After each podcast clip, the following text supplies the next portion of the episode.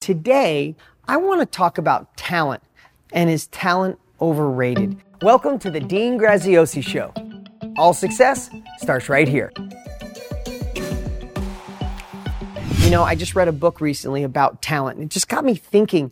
In so many cases, we're taught that that person was born with that gift. They have that unique ability that they, it just felt easy to them or, or, or I wish I could do what they do, but you know, I wasn't born with that talent. You know, talent is overrated. I, I, was born with dyslexia and could barely read all through high school and, and middle school. And I was in special reading and I felt insecure and I felt incapable and I felt like I'd never amount to anything. And now I have multiple New York Times bestsellers. I wasn't born with the gift to write. I was born with the gift to deliver a message and a book was a mechanism to get it out.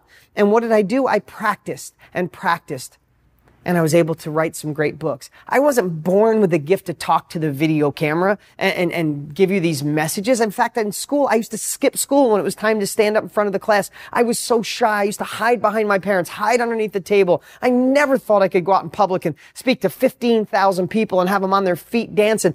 How come I can talk to a camera, go on stage? It's because of one thing that I share with my kids. It's practice. It's practicing the right way. You know, practice doesn't make perfect practice makes permanent. If you have a bad golf swing and you practice that bad golf swing over and over, it's just going to be a permanent bad golf swing. So what we have to do in life, if there's an area that you want your children to excel in, and my children watch this someday, if you want to excel in any area of your life, find someone doing it bigger and better than you, find the right strategies and practice and practice. You know, in studies, they talk about kids that seem like they're prodigies when they play a, a, an instrument. But what they realize is when they really dig down, the ones that are the prodigies are the ones that want it really bad and they rehearse three to four hours a day. And the ones that say, oh, they're a prodigy, they're lucky, we're rehearsing 15 minutes a day.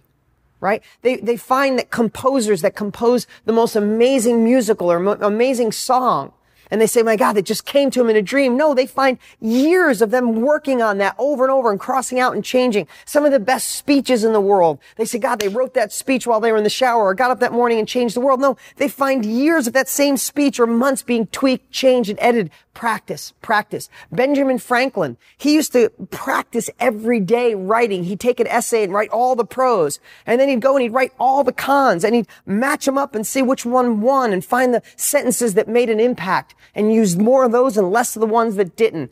Guys, the only thing I'm saying is don't overthink talent and think, well, I can't do that because I don't have that gift. If you're passionate and you want it, remember, practicing the right way can make you seem like the talented person. And again, and I'm all about not working on your weaknesses because if you don't like something, doesn't matter if you're good at it or not, you're never going to take it to another level because you don't like it.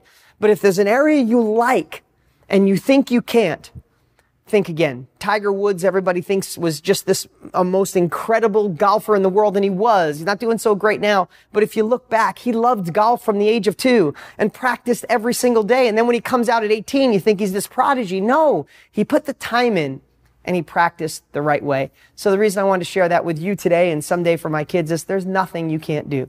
There's nothing if you won't put your heart to that you can't change your life if you're ready to put in the time, roll up your sleeves, do the work, and practice. Practice and hard work. Every time I ask my kids, how do you get good at something? They'll say practice and hard work. And that's my message for you today. If you liked this podcast, make sure you rate it. And also, make sure to click subscribe so you never miss out. You can always follow us on Instagram, and if you don't already have Millionaire Success Habits, you can grab it for free at deansfreebook.com. Remember, all success starts here.